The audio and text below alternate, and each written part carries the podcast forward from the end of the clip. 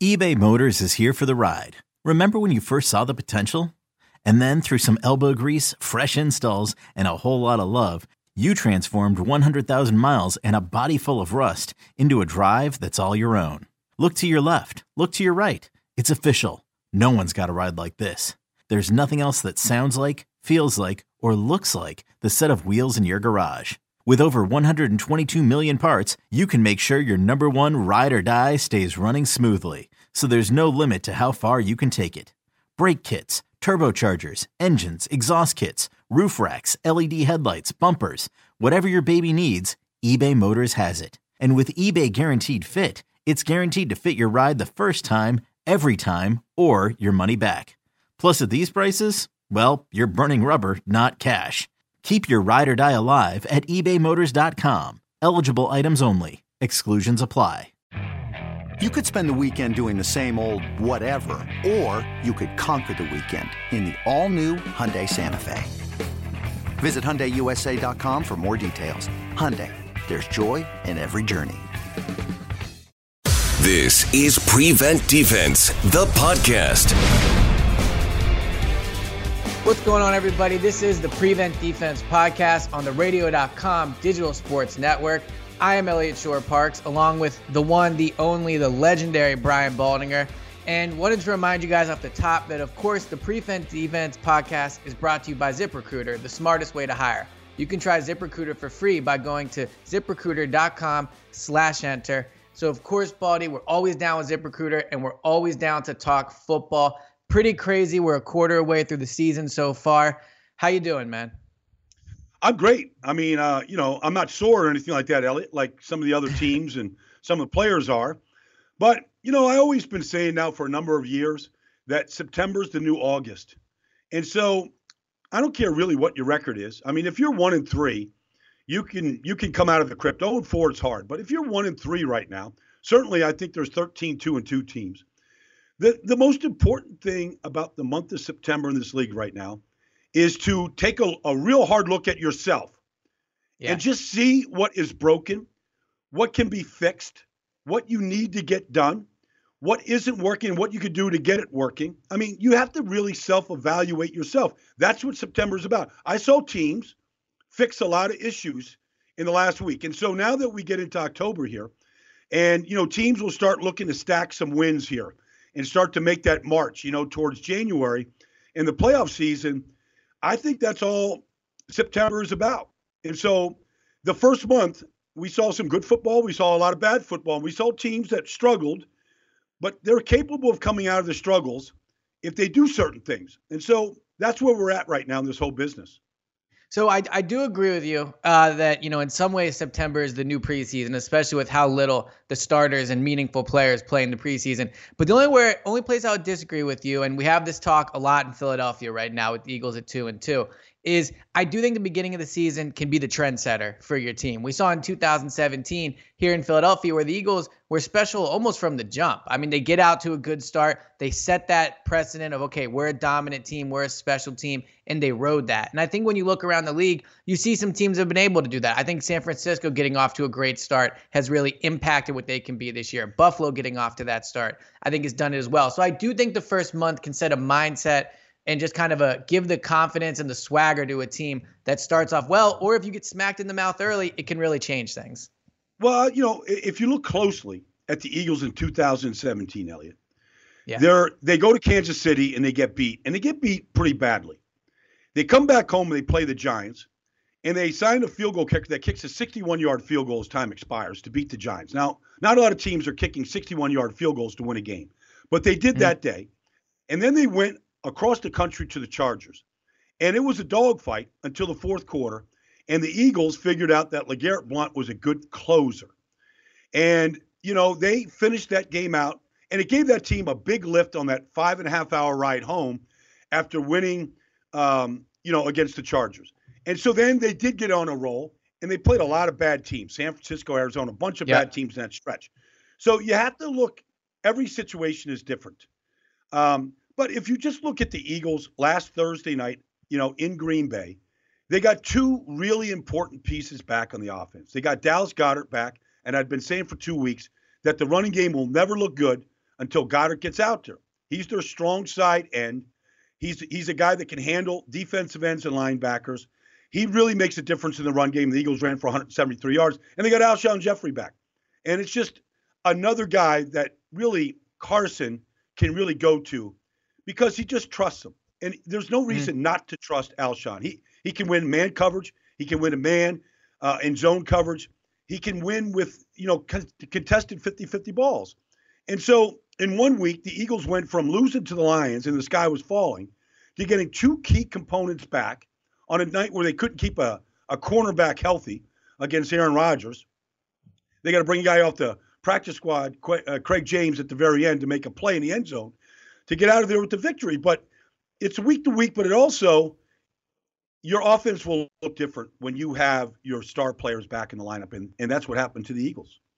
So I was gonna wait to get into it, but that was those were some good points on the Eagles. So why don't we just let's just dive right into it? So yeah. we're each gonna name one team we're most most impressed with so far this season, and one team we're least impressed with. When I looked at the NFC, the team I was least impressed with so far, it was the Eagles, and let me explain to you why. Now you're right; their Week Four game in Green Bay, and we talked before that game about how big that was. Had they fallen to one and three, it's much different. But when I just look at the football they've played, they weren't overly impressive against the Redskins in Week One. They were not. They didn't look good against Atlanta in Week Two. They lost to the Lions in Week Three. Now the Lions might be may might end up being better than we think. I mean, they were they were pretty close to being the Chiefs there in, in Detroit. And then you go to Green Bay and you play really well.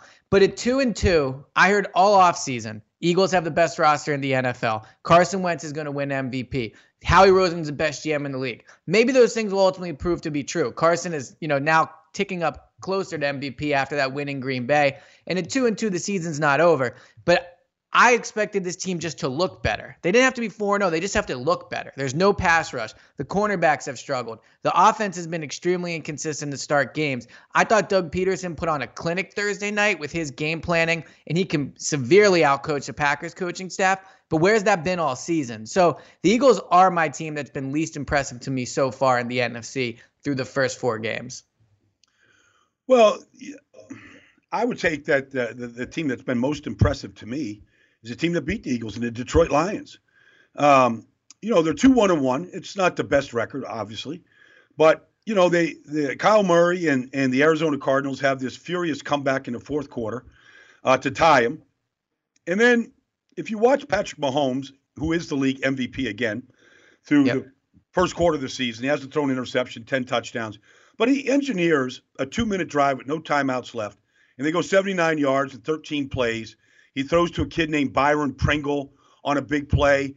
He runs on fourth and eight up the middle for 15 yards.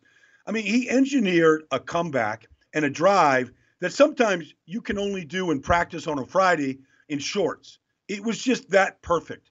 And so, but I'm saying the Lions play without Darius Slay, their best defensive back. But I but I watch how they play the game right now. Stafford's a much better player than he has been. TJ Hockenson is a great pick. The offensive line looks much better because of the way the offense is now being run with two tight ends on the field. Defensively, their secondary, especially when Slay gets healthy, can go up against just about any secondary in the league right now. And if you watch the things that Matt Patricia does, you honestly watch, you're watching a carbon copy of what the Patriots do. They don't let you off the line of scrimmage clean. They take away your best weapon. Tight ends aren't running free the way Travis Kelce didn't run free in that game. They just do a lot of things well and I think that team in the in a very competitive NFC North is going to be there all the way to the end this year. In fact, it, it won't even surprise me if somehow they come out as a playoff team. Now that's a big stretch in a tough division. But I think the Lions have surprised me, and I think they're going to surprise a lot of teams in this league. Yeah, I mean, look, they certainly surprised the Eagles in week three and then almost beat the Chiefs, as you mentioned. Them making the playoffs would be pretty wild. I mean, when you consider that you know, uh, Matt Patricia might have come into this season a little bit on the hot seat. I mean, only year two, but certainly with a disappointing first year. If he could even get them to week 17 in the playoff hunt, I think they would view that as as a step in the right direction in Detroit, just simply to be in that playoff race. Um, all right, the in the NFC, you you mentioned a team that's impressed you the most. What's a team that you've been really disappointed with so far? Oh, the Denver Broncos. Okay. You know, the Denver Broncos, I mean, they they lose last I mean, they lose in a different fashion every single week. I mean, yeah. last week they lose to Gardner Minshew in the Jacksonville Jaguars. They've got a commanding 17 to 6 lead. And there's Von Miller, and before Bradley Chubb, you know, tore his ACL. I mean, just just awful, awful luck to a great young player. But before he tore his ACL, they they really couldn't knock him out, just the way they can't knock anybody out. Um, you know, they, they turn the ball over in Green Bay the week before in a 10 10 game and they lose the game. Uh, they find a way to lose to Chicago Bears. Um, they're the most disappointing team because I think they they address the offensive line. They've got two good backs. They've got a rookie tight end that I know can. I mean, all they have all the things, and they finally gave you know Vic Fangio a shot that a lot of people thought was long overdue, and they're 0 4, and they might not be able to come out of this crypt right now. They can't take the ball away. They can't sack the quarterback. And Vic Fangio has put together great defenses everywhere he's ever been. And they're not playing great defense. So to me, the Denver Broncos are easily the most disappointing team to me. Yeah, and you, now Bradley Chubb is gone at 0 4. It's going to be tough for the Broncos. For me, the team that's been most impressive in the NFC is the New Orleans Saints, and I'll tell you why. Three and one without Drew Brees, coming off two straight wins at Seattle, home versus Dallas. When Drew Brees went down, I mean, I'm sure we talked about it on this pod. Maybe you didn't feel this way, but I know I did. I thought their season was in serious danger because if you go on a one in five, you know, stint, if Drew Brees is out six weeks, as some were saying, four to six weeks, then you're in serious tr- trouble, especially in an NFC where making the playoffs is going to be very difficult. Uh, getting one of those wild cards is not going to be easy. To beat that Cowboys team, and now it's in New Orleans, and I'll I'll note that that win showed me once again New Orleans is the toughest place to play in the NFL. That is the toughest stadium to go into and get a win, and that that proved it. Sean Payton did an excellent job. wasn't exactly a you know 2019 NFL type game where there was 30 plus points on each side, but they got the win, and that's what matters against a really good Cowboys team. So for the Saints to hold on after Drew Brees going down, to go two and zero oh without him, to sit at three and one after four games, I think they're they've probably been the most impressive team in the NFC so far. I agree with you. I mean, I, I, agree with everything you just said. The week before, they went up to Seattle, and uh, you know they they found a way to beat Seattle. They took took a kickoff back. Uh, Alvin Kamara was unbelievable. Um, but in that game against Dallas, in fact, on one of my Baldy's breakdowns, I showed how the Saints defense shut down, and I mean shut down Ezekiel Elliott. And they just physically beat a great offensive line at the point of attack. And it was so it was so uh, eye opening that when I tweeted it, Ezekiel Elliott retweeted it right away. Like I mean, he must have been watching as soon as I put it out there because he wanted to see how they held him under two yards of carry. Um, it was big on big, and I mean everybody. Marcus Davenport, Sheldon Rankins came back from that horrible injury in the divisional playoff game from a year ago. Uh, uh, Onyemata is a vastly underrated player. Malcom Brown, Cam Jordan plays great every week. I mean, they physically whipped the Cowboys up front, and then they put Marshon Lattimore uh, on Amari Cooper. And at halftime, when Amari went in there to get his orange slices, Marshon Lattimore cut the oranges up for him. Uh, you know, he followed him everywhere he went all game long, and he he basically took Amari Cooper out of the lineup. And when you take Amari out, and you take Ezekiel out, and you said, okay, Dak, you go beat us with everything else you got, they couldn't do it. This point, I think we're looking at a New Orleans, Kansas City Super Bowl. If I had to pick right now, I think the path to the Super Bowl is going to go through New Orleans in the NFC, and I don't think anybody's going to go into there and beat them. I mean, the Rams did it last year, but coming off that loss to Tampa Bay, who, by the way, is better than I expected. Bruce Arians gets a lot of credit down there, but I don't see anybody going into New Orleans and beating the Saints. And we wouldn't be talking about the quarter point of the NFL if we didn't talk about those those Kansas City Chiefs. 4 0 Close win in Detroit. Patrick Mahomes leads him down the field. One of, you know, he has a lot of signature moments already, but one of the signature type drives for him because they're normally winning games by so much. Clearly very impressive from them. I want to ask you obviously, we know Patrick Mahomes is really good. We know Andy Reid is very good. But what is it about that combination that makes the offense so special? Because it's not just the quarterback and the head coach. I mean, that offense is unreal to watch. What do they do schematically that makes them so tough to defend? Well, I spent time uh, with Kurt Warner this weekend. I was out there in Los Angeles. I did the Rams game. I saw Kurt at the at the game, but we talk all all week, um, every week, anyways. But the one thing that Andy Reid and Patrick Mahomes do, first of all, if you watch Andy Reid at the end of every series, he sits right next to Patrick Mahomes, and they go through every single play together. Now, not a lot of head coaches do it. I mean, I do see Sean McVay sitting down with Jared Goff, but not a lot of guys do it. And more need to do it, but I don't know that it would make a difference if a lot of guys do it. The good thing that I see is that Patrick Mahomes sees the game the way Andy Reid sees the game. And then they do a tremendous amount of work all week to come up with the right game plan so that when they take Travis Kelce out of the game, the way Detroit tried, there's other options for Patrick Mahomes to go to, which he did on Sunday, which he has done before. They're doing this without Tyreek Hill, which might be the most dangerous wide receiver in the NFL. They've done it without their yep. starting running back. But all those things. But I think the big thing is, I think that Patrick Mahomes and Andy Reid are truly in cahoots.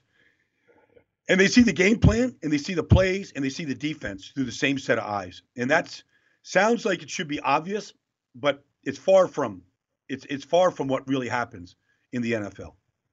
Yeah, I mean, look, you watch every snap of every game. Eh, it you see quarterback head coaches duos around the league that sometimes don't seem to be on the same page. So when you get maybe the best offensive mind of football and Andy Reid with the quarterback right now who's playing it better than any other position, that's what you get with the Kansas City Chiefs. Last question before we get into some different topics here. Coach of the year. I think we both agree the MVP so far is Patrick Mahomes. I mean, he's probably going to win the award again, which is wild to think in his first year as a starter he'll have two MVPs. Coach of the year, I'm going to go with Kyle Shanahan San Francisco 49ers.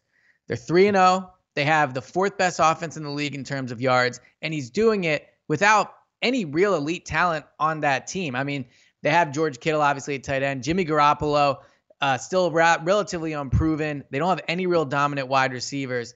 I think what he's doing up there in San Francisco is extremely special. Uh, he's just proving he's one of the best X and O's types head coaches in the NFL. What have you seen from Kyle Shanahan so far? And then who is your uh, head coach of the year so far through the first four games? Well, I would I would disagree about elite talent in San Francisco. I mean, DeForest Buckner okay. is a dominant defensive tackle. Uh, they do. Well, I'm talking on on and, offense. Well, on I offense. mean, yeah, but even even with that, I mean, Kyle Shanahan, what he values more than anything is smart players and mm-hmm. speed, and he's got a lot of speed. I mean, when you look at Marquise Goodwin and Dante Pettis, they can take the top off any defense in this league. They can flat out fly. Now, Deebo Samuel is on his way to becoming an elite player. George Kittle is that player. Uh, but I will say that, look, Mike McDan- McDaniels is the highest paid assistant coach in football. He makes a million and a half dollars a year. Everywhere Kyle goes, Mike McDaniels goes. They can't get him out of there. He makes a million and a half dollars a year, and he designs the run game. And so if you look at Matt Breida right now, and you look at Raheem Mostert and Kyle Juszczyk, I mean – they can scheme the run game as well as anybody in this whole league. It's a big part of what they do because they have a play action pass off every single run that they have. But I would agree. I mean, Kyle Shanahan has always been able to design offense. When he was in Cleveland, when he was in Atlanta, Matt Ryan won his MVP trophy. They went to a Super Bowl game. Uh, he did it with three different quarterbacks, including a Nick Mullens last year. Uh, they still had a good offense, but they're going to get better. They're they're without their left tackle right now. They've only played three games. Uh, they did get Pittsburgh with, uh, you know, with Mason Rudolph make his first NFL start. Uh, I want to see a little bit more before I say that their their surprise team and, and Kyle Shanahan is the coach here. I would say this: you did skim over it, but I was I did see Tampa last week. Yes. Um, they're a missed 34 yard field goal away from being three and one. They've been in every game they've played. They have the number one run defense in all of football both the fewest rush yards, 59 yards a game, lowest rush average, 2.9 yards a game. They have the defensive MVP of the league right now uh, in Shaq Barrett, who has nine sacks, three forced fumbles, and an interception. I mean, that's a ledger that most outside linebackers, defensive ends would take over 16 games, and he's yeah. done it in four. Uh, they they've got a rookie safety right now that is from uh, that is just playing fantastic football, Edwards. So, and Jameis Winston has played extremely well since that first loss to San Francisco, and I I, think want, I he's going to pick your continue. to I want to pick your brain on real quick. I just wanted to pick pick your brain a little more extensively on Jameis Winston because he's been extremely up and down throughout his career. Career as Buccaneers fans well know, him and Marcus Mariota have kind of been the same way. I would say the difference is with Jameis. Sometimes he has games like last week where he gets four touchdowns, one interception. You see why he was at number one overall pick.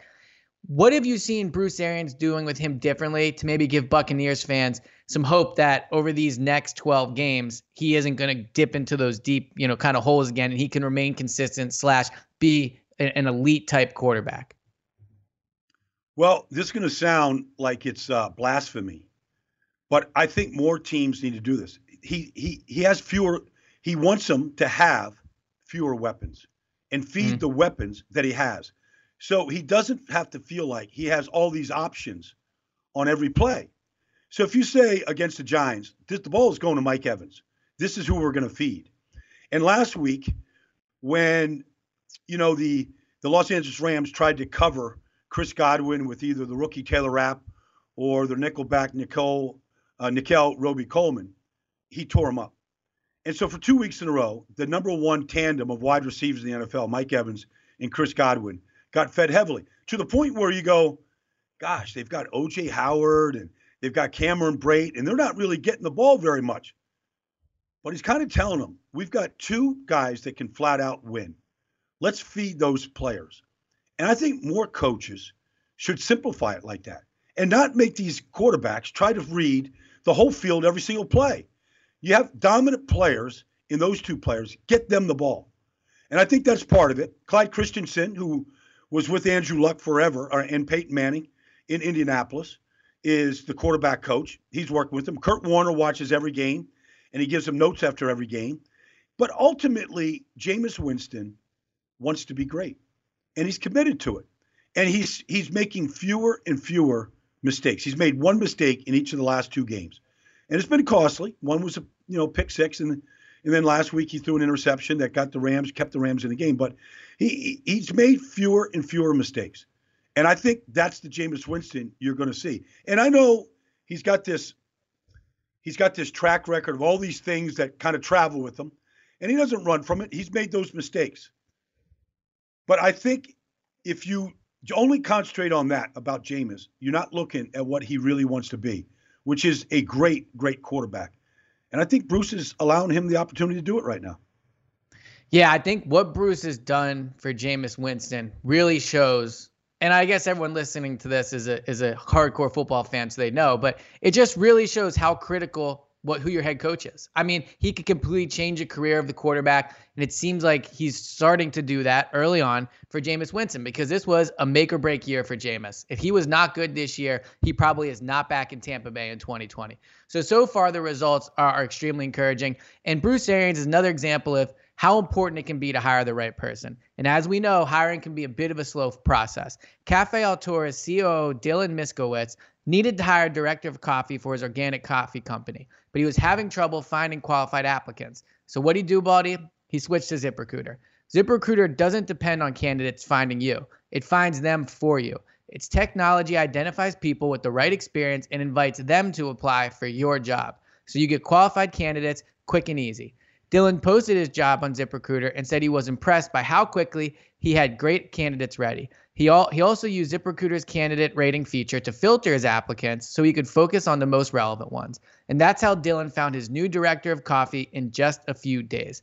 With results like that, it's no wonder four out of five employers who post on ZipRecruiter get a quality candidate within the first day. You can see why ZipRecruiter is effective for businesses of all sizes, and you can try ZipRecruiter for free at our web address, ziprecruiter.com slash enter. That's ziprecruiter.com slash E-N-T-E-R, ziprecruiter.com slash enter. ZipRecruiter, Baldy, the smartest way to hire. And it wouldn't be another week in the NFL if another player wasn't trying to force his way out of his team. It's getting hmm. close to the NBA. And I don't hate it. I like when players take their own control. I like when they use the power they have. Uh, and frankly, for us, it's more exciting. So the latest player now, Stefon Diggs in Minnesota. He talked about it on Thursday. He was asked straight up if the rumors that he wants to trade are true. And he said there's truth in every rumor. So he didn't deny it. but he did go to practice, which he didn't do on Wednesday.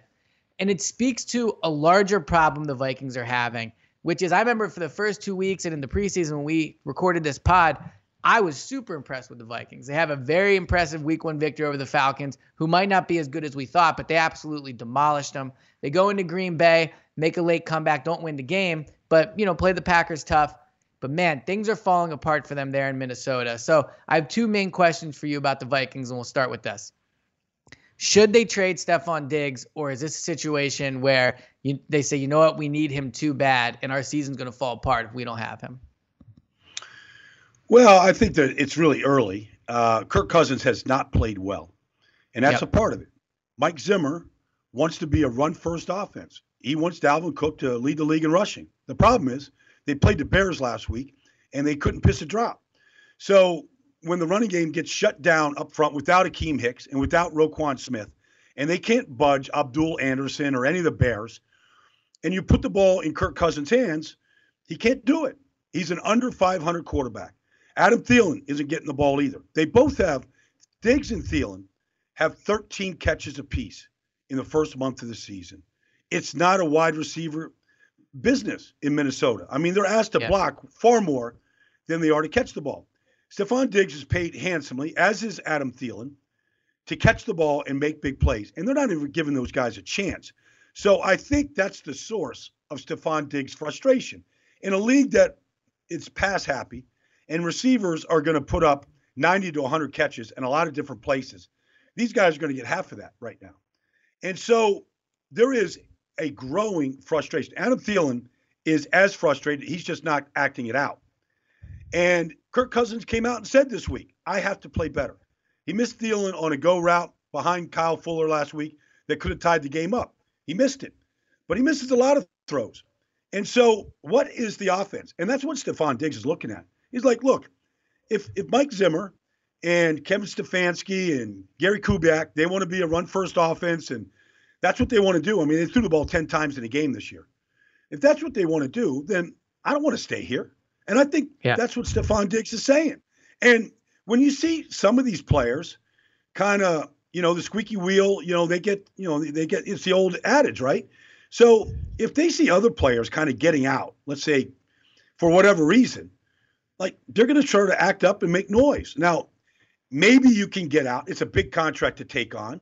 But certainly Stefon Diggs is a player, the the miracle and all that stuff that he did. I mean, he's he's a good player. I, you know, maybe a great player. I don't know. I don't want to use that word, but he's he's a good player. He's got great quickness. He can beat man coverage. He can help out a lot of teams. But that's the frustration. That's what it's all about right now.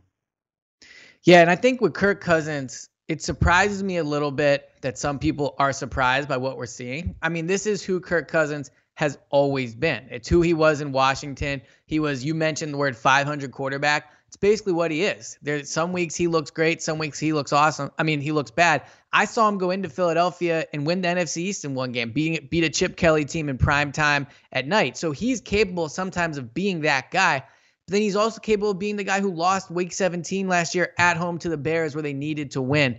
And people always bring up the money with him. And to me, it's a little like when people bring up the money with Sam Bradford, where what's Kirk supposed to do? Turn the money down? I mean, he played the situation right. He was a free agent at the right time. He got the first fully guaranteed contract in NFL history. That's what happens when you're even a decent quarterback and you're a true free agent. I mean, how many good quarterbacks do we see actually hit the free agency market? So the money is it's basically irrelevant to me when you come to Kirk Cousins. Mm-hmm. The Vikings are getting getting who they always been. He's not playing worse than he did in Washington. I mean, well, maybe is by a little, but he certainly isn't dramatically worse, and he hasn't been better. But this is who they got. I think that when you look at what they were without him, it's because everything kind of went perfectly for him that year with Case Keenum, right? I mean, they had, you mentioned the miracle catch to advance them. They were in danger of losing that first playoff game.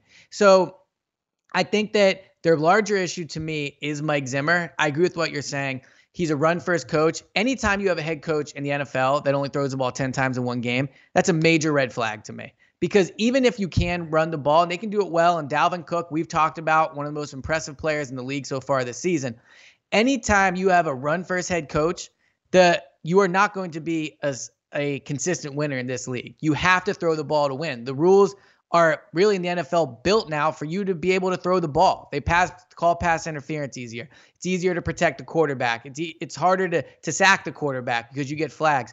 So if you pay Kirk Cousins all this money and then you have a run first head coach, those two don't mesh. We talked earlier about how Andy Reid sits on the bench with Patrick Mahomes after every series. I don't know for sure, but I would be surprised if Mike Zimmer and Kirk Cousins spend a lot of time together on the sideline. He's more interested in running the ball. And then I think that he ha- probably is not happy with Kirk Cousins with what he's been. But guess what? This is who you paid for. This is who you brought in. So I think they have some serious long term issues there in Minnesota. And ultimately, the Kirk Cousins Mike Zimmer marriage is not going to last. And we, you know, you mentioned the deal, mentioned the money. That's why Kirk Cousins will win out. Do you think Mike Zimmer, Kirk Cousins, long term can be a winning combination to the point where they're winning, you know, 12, 13 games or 11 games to get a, a top four seed, to get the, that first round bye, and to actually make noise in the playoffs? Well, it's still a good defense. It's still a good defense, and they they do have an elite runner. I think they just got to find some balance right now. And the the the hard part right now is it's clear that Kirk Cousins is not a confident quarterback. Now, I mm think he had confidence when he was in Washington, and I think the offense really fit him well. What Jay Gruden was doing, a lot of play action, a very good offensive line, um, and some Sundays an elite offensive line uh, when they were healthy. They didn't have the greatest weapons, but he had a lot of things going for him. Right now, he's not a confident quarterback. So how? And this is what they have to do. Along the way here, they play the Giants at the at you know up in the Meadowlands this weekend um, at MetLife Stadium. I'll be up there calling that game. And along the way here, right now, in games that they they should win, they have to start to rebuild his confidence. They can't just assume that just because they're calling plays that he can just make all these plays. Because last week the Bears just they took a lot of starch out of him. They hit him, they caused fumbles. Um, he was not good against the Bears, and he heard it all week long. He can't beat the Bears. Well, if you can't beat the Bears, you know, your long term coach and quarterback situation is not going to survive because you got to win in your own division to get to the playoffs. So that's their, I think that's the immediate need right now is to, in games like the Giants this week on the road, start to rebuild the conference. That means throw the ball to Thielen and to Diggs, get the ball in their hands, let them start to make some plays. I, have done a film session with Adam Thielen. He is an unbelievable story out of Detroit Lakes, Minnesota. I mean, you know, two tryout camps just to get a tryout with the Vikings, all this stuff. But University of Minnesota Mankato, I mean, the story is unreal. Never left the state of Minnesota. But he can flat out run by any corner in this league. But you have to give him an opportunity. You got to throw it up to him. And if you're not taking deep shots to Adam Thielen, you're not really going to get the big chunk plays that offenses need to put up a lot of points in this league.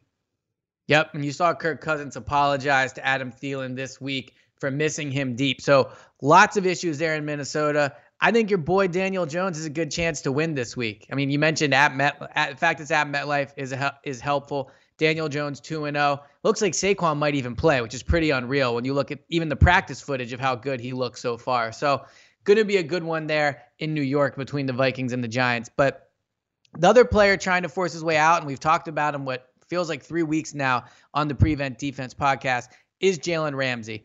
So the asking price is reportedly two first round picks. They've had some teams, uh, according, I believe it was an NFL Network report, that a team offered two first round picks and the Jaguars still said no. They want high first round picks. I think the Jaguars are making a bit of a mistake making the price tag this high for Jalen Ramsey. Uh, I think long run, he's not going to be there. It's clear that they're probably not interested in paying him. I mean, he showed up in a Brinks truck and they still didn't get the deal done. He's not going to resign there he's not Khalil Mack, where he's a game changing defensive end. I mean, he, the defensive end position is just more valuable than cornerback at this point. So you're not going to get probably two good first round picks for him.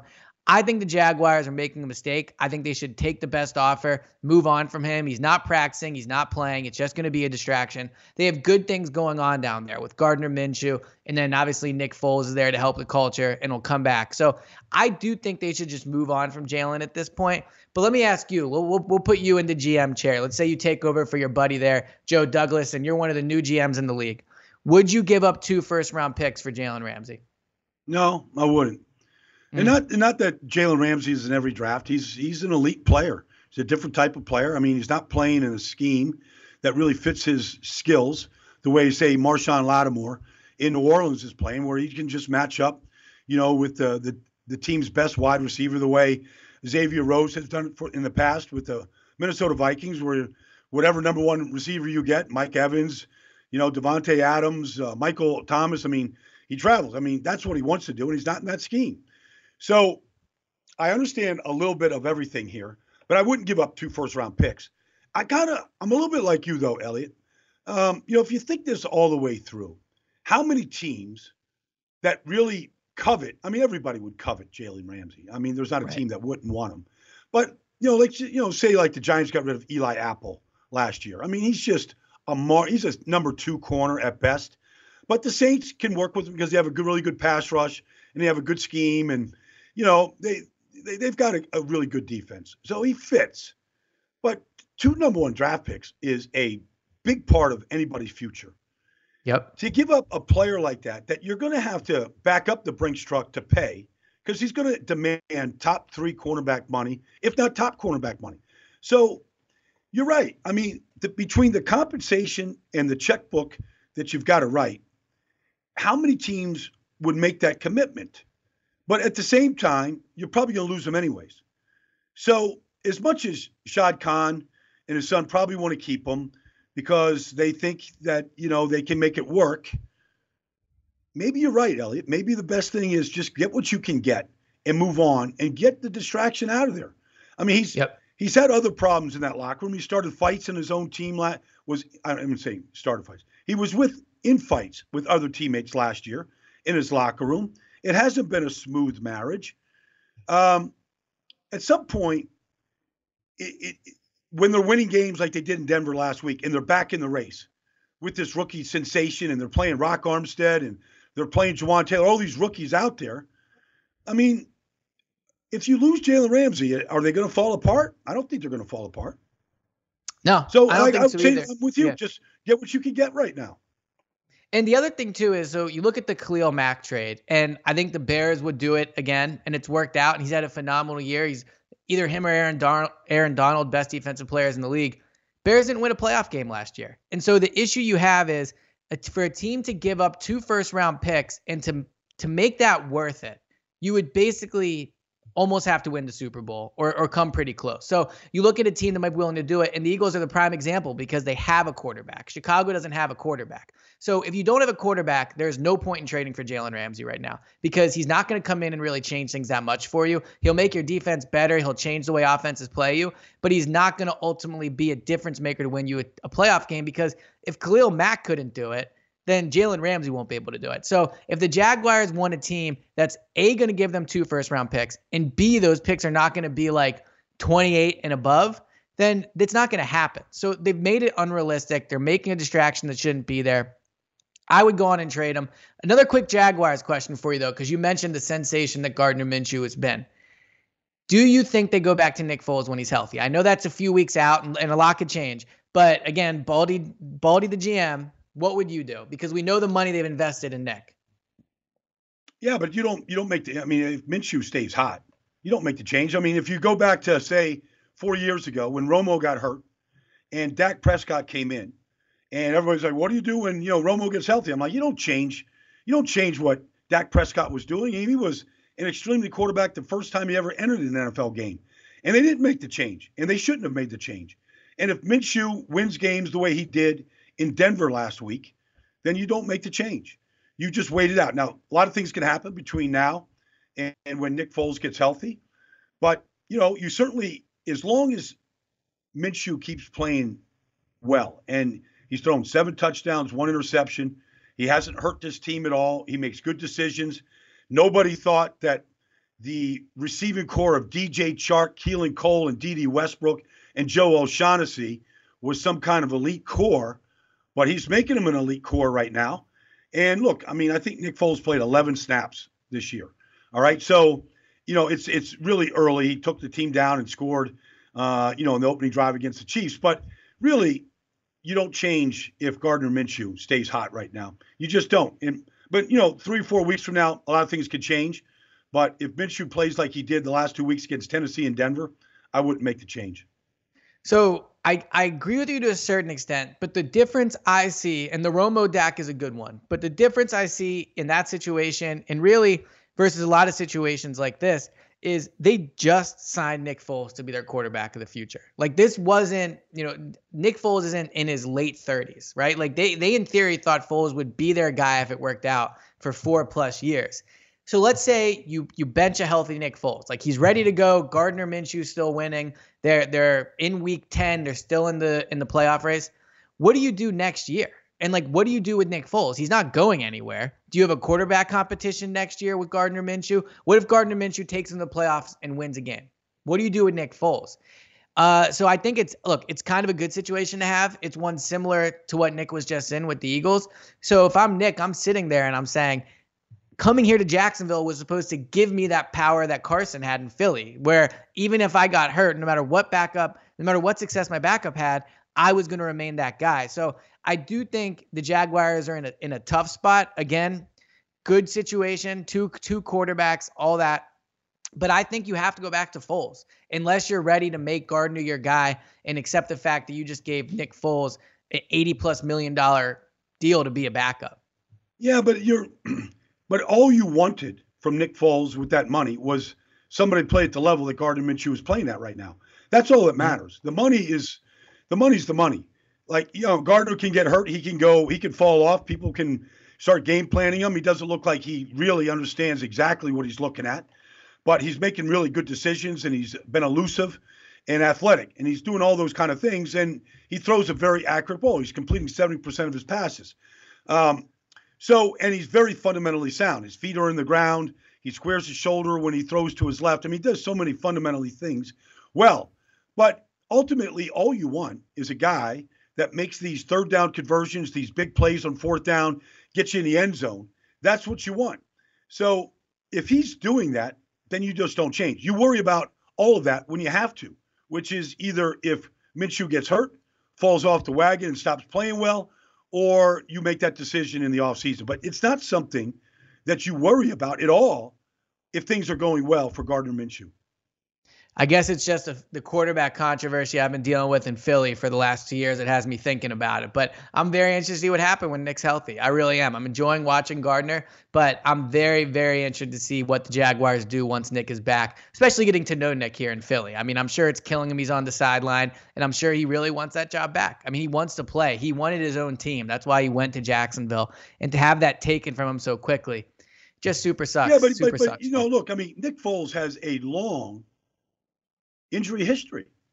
I mean, going back to Philadelphia, going to uh, St. Louis, going to, I mean, he wasn't there in Kansas City long, but I mean, he's had in Philadelphia, he's had injuries.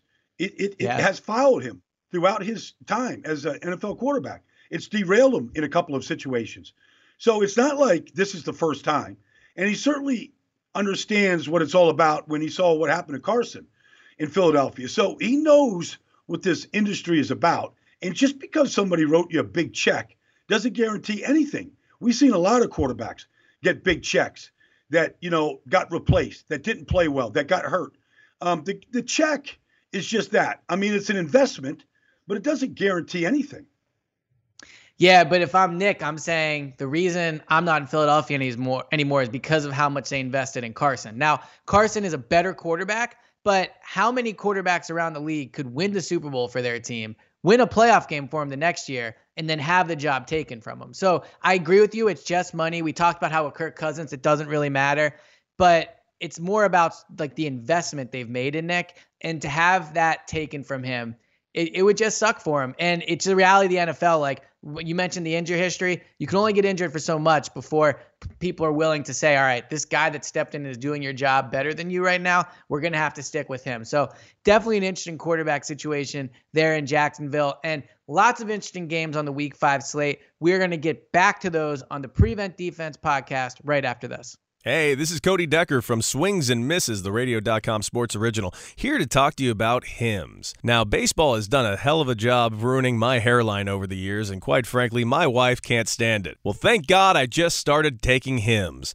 Go to 4hims.com. 4hims.com is your one stop shop for hair loss, skincare, and sexual wellness for men. Now, hair loss gets to be a decision rather than an absolute fate. Hims connects you to real doctors and medical grade solutions to treat hair loss. These are no snake oil pills or gas station counter supplements. No, this is real medication from doctors backed by science. Use promo code SWING, and my listeners get a trial month of Hims for just $5 today, right now, while supplies last. See website for full details and safety information. This would cost hundreds of dollars if you went to a doctor or a pharmacy. Go to forhims.com slash swing. That's for him spelled F-O-R-H-I-M-S dot com slash swing. All right, Baldy, week five is here. We have a bunch of really good games here. I know you got your whiteboard there. I can just picture you looking at it, seeing which games you're most interested in. Two games I want to pick your brain on, two that I think are really good. Green Bay at Dallas. Both teams coming off a loss, both teams entering last week, reviewed as maybe the best two teams in the NFC. This is a sneaky big game for both because if you're Dallas, you lose two straight and you say, okay, well, we lost, we beat the, the the, Dolphins and you know all these bad teams, but we lost only two two good teams we faced. And Green Bay on the flip side can then say we've lost two in a row after getting off to a hard start. So this is a sneaky Big Five game for Week Five. What are some of the key matchups you're looking at in this one?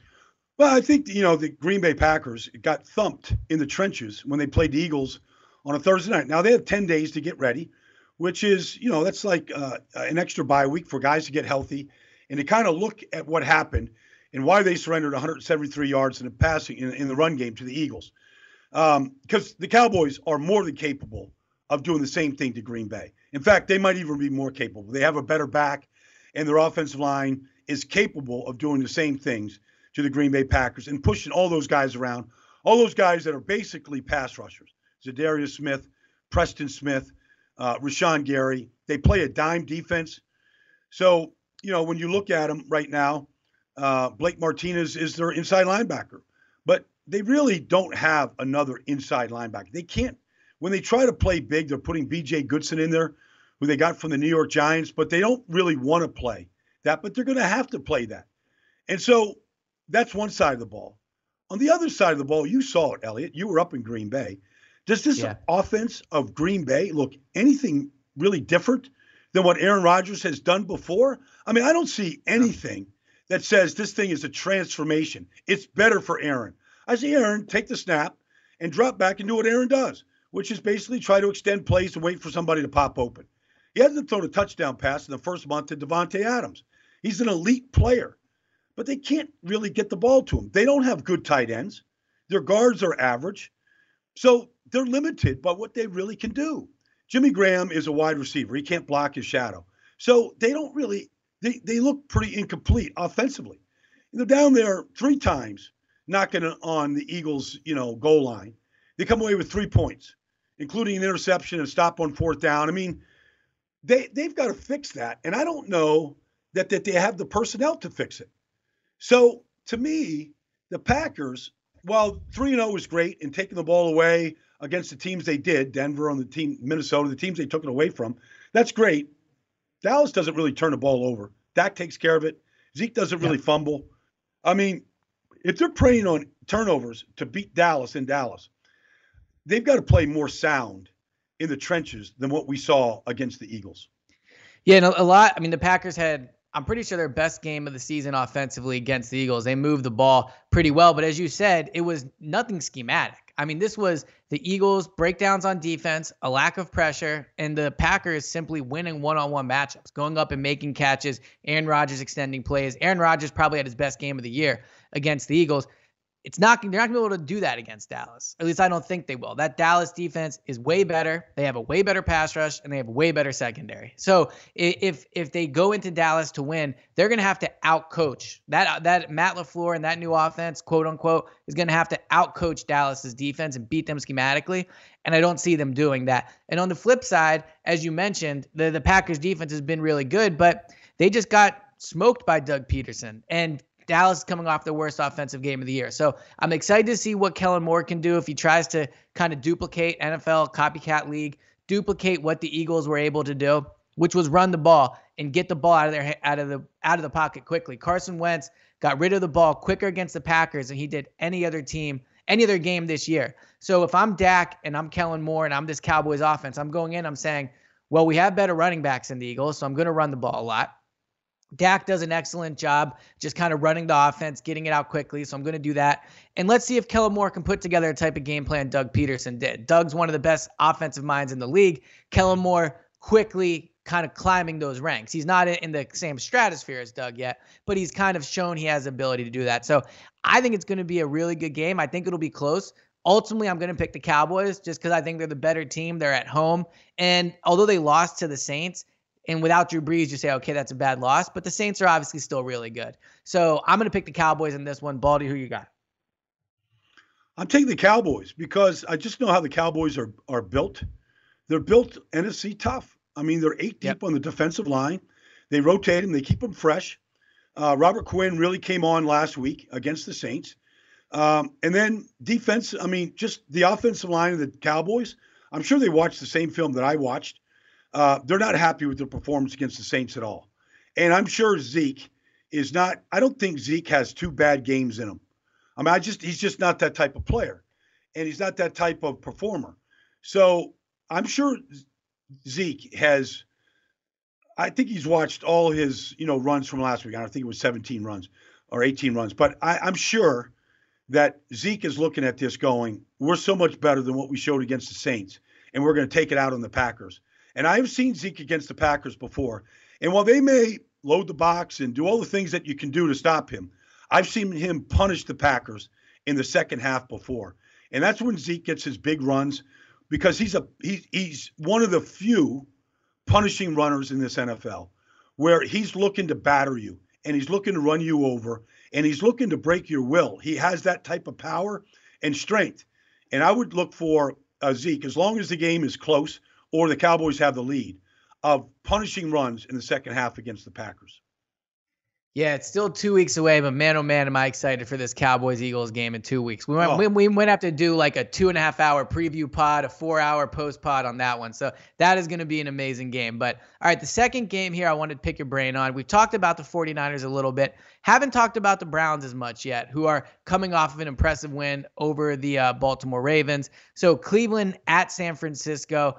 I think it's an advantage, obviously, for the Niners for the the fact that they're at home. I think that gives them a, a much better chance. We're going to have to see Kyle Shanahan score some points because I think the Browns are going to be able to. I mean, the 49ers defense has been pretty good, but we're going to have to see uh, Jimmy Garoppolo really kind of have a good game here. Who do you like? What matchups are you looking at? Browns at 49ers. So let's go back to the Browns here, uh, Eliot, to Sunday night against the Rams. They're allowed 20 to 13. They're at the four yard line of the Rams and they throw the ball four times in a row, four incompletions, and they lose the game. And Freddie Kitchens, the worst coach ever, and Baker can't play, and all this stuff. And in seven days, they went down to Baltimore and they put up a 40 burger, which they haven't done since Baker's first start in the NFL against the Raiders when they put up 42 in a shootout to the Raiders and they lost. What'd they do? Well, they put Pharaoh Brown, who is this versatile H-back, tight end, fullback, into the backfield. And they became a two-back team and they said, We're going to run the ball against the Ravens. And Nick Chubb had his best game since he played the Falcons a year ago. He ran for 165 yards, and he was sensational. And he ran for three touchdowns, and they were all behind Pharaoh Brown. They went to become a two back offense. They said, We're going to run the ball, we're going to protect Baker, and we're going to play action. And Jarvis Landry had his best game as a Brown. And mm-hmm. in one week, they did a subtle change, but Pharaoh Brown was the unheralded MVP of the game. He touched the ball once. He caught. In fact, he touched the ball for the first time in his three year career. He caught a pass on a check down for Baker on, on Sunday. But when you watch that team, they look completely different. They have been playing great defense. Even when their secondary was banged up against the Rams, they played great defense. And they are a very good defensive team. They don't let the ball get behind them. They haven't all year. Nobody can block Myles Garrett. Um, look, if Shaq Barrett wasn't having this like this Marvel character type of season, superhero type season, then Myles Garrett is the MVP of this league. But So defensively, I think they'll play very well against the 49ers. And I think offensively, they fixed a lot of the things that were broken the first three weeks of the season. They still commit way too many penalties. The one thing about the 49ers, they get two weeks. They have 15 days to get ready for this game. The last time they played, they turned over five times. They can get sloppy with the football, Eliot. If they get sloppy with the football against the Browns, they'll have no shot at home. There is no home field advantage at Levi Field. The fans yep. don't believe in this organization or this team. They don't support them yet. They might if they really win this game and jump out to a 6 and 0 start. They they might come back the way they did in the 80s and 90s, but they don't support this team. It's not a good place for a stadium. All of those things are true. So it's not like, you know, the Browns are going to go in there, they won't be able to operate. You know, the way the Cowboys went to New Orleans and were having a hard time operating. It's not yep. going to it's not like that. Um, th- this this game is going to reveal so much about both teams. If the Browns go in there and win on Monday night, the Browns are for real and they'll be the favorites in the NFC North. If the 49ers win, then they are for real. And everything that they've done over three years with John Lynch and Kyle Shanahan is coming to fruition. And they're going to be a juggernaut and maybe the team to beat in the NFC West. So it's one of these games that it's just revelation Monday night. That's what it is. Yeah, and the 49ers just in, they they brought back Jordan Matthews, my boy from here in Philadelphia. So big game changing move for them, obviously, on the offensive side of the ball. But I, I, agree with you. I think it's silly how far out that stadium is from the actual city. I remember being at the Super Bowl a few years ago ago, and it's wild to me that if you're a 49ers fan, you have to travel that far out to go to the game. I mean, it would be like if you know the the Giants stadium was in Philly or if the Eagle stadium was out in Harrisburg. Like it definitely doesn't make it easy for fans to go out and support those teams. So, all right, let's get to one quick Twitter question before we go. Obviously, we love when you guys tweet us your questions. And I'm going to just ask you this one straight up because I, I talk about Sidney Jones enough. But um, we have a question here and it says Baldy was bullish on Sidney Jones when he was rehabbing back in 2017. What do you think are some realistic expectations for Sidney Jones now? Sidney Jones, of course, the cornerback, was going to be probably the first cornerback in that draft selected before he tore his Achilles uh, at his pro day in Washington. He's really struggled with the Eagles. What have you seen so far from Sidney? And do you think the Eagles should still have some hope that he'll be able to make an impact for them? Well, I mean, they need healthy cornerbacks. So he got hurt against the Packers on Thursday night. Um, he's got to stay healthy. They have played him inside in the slot, which I don't think he's a very good slot defender. He's just not physical enough inside. And I don't know that the quickness that he might have had before the Achilles tear is there to handle a lot of the slot receivers and some of the routes that they run inside, and certainly in the run game, he's almost a liability in there. But outside, he struggled as well. I mean, the Detroit Lions, you know, throw a you know touchdown pass to Marvin Jones against zero coverage, and he has a hard time staying with him, and he's he's gotten beat his share of time. But the good thing is, Eagles need corners. He's going to play. I mean, when he gets healthy, he's going to play. He's going to either play himself into a role or out of a role uh, with this Eagles team and the future of it because they just don't have that. They got to keep healthy bodies, and they're going to play. They're going to play City if he's healthy. Ronald Darby probably is their starting corner when he's healthy. Um, Rasul Douglas looks like the starting corner, but there's a rotation there. There has been a rotation.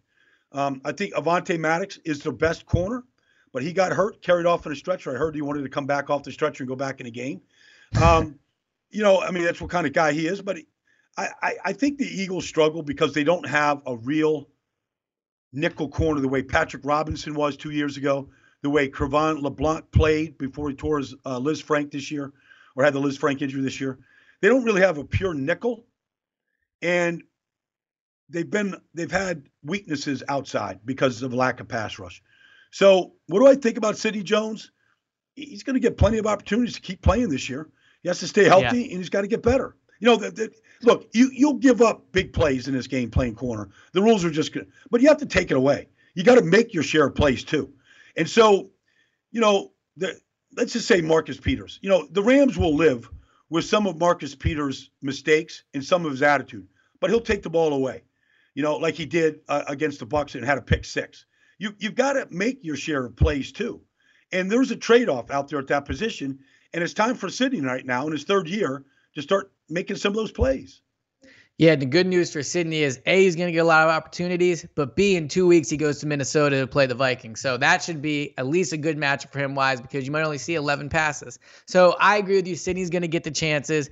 Uh, I'm I'm skeptical he'll turn into something. I hope he does. He's a really good guy. I think he has the potential, but he just had trouble staying healthy, and it's really a shame to see. Mm-hmm. So, all right, Baldy, this time next week, week maybe we'll be talking about Jalen Ramsey on the Eagles, and we'll definitely be talking about everything that happens in week five here. So, for the Prevent Defense podcast, I'm Eliot Shorr-Parks, one and only Brian Baldinger. Baldy, I will talk to you next week.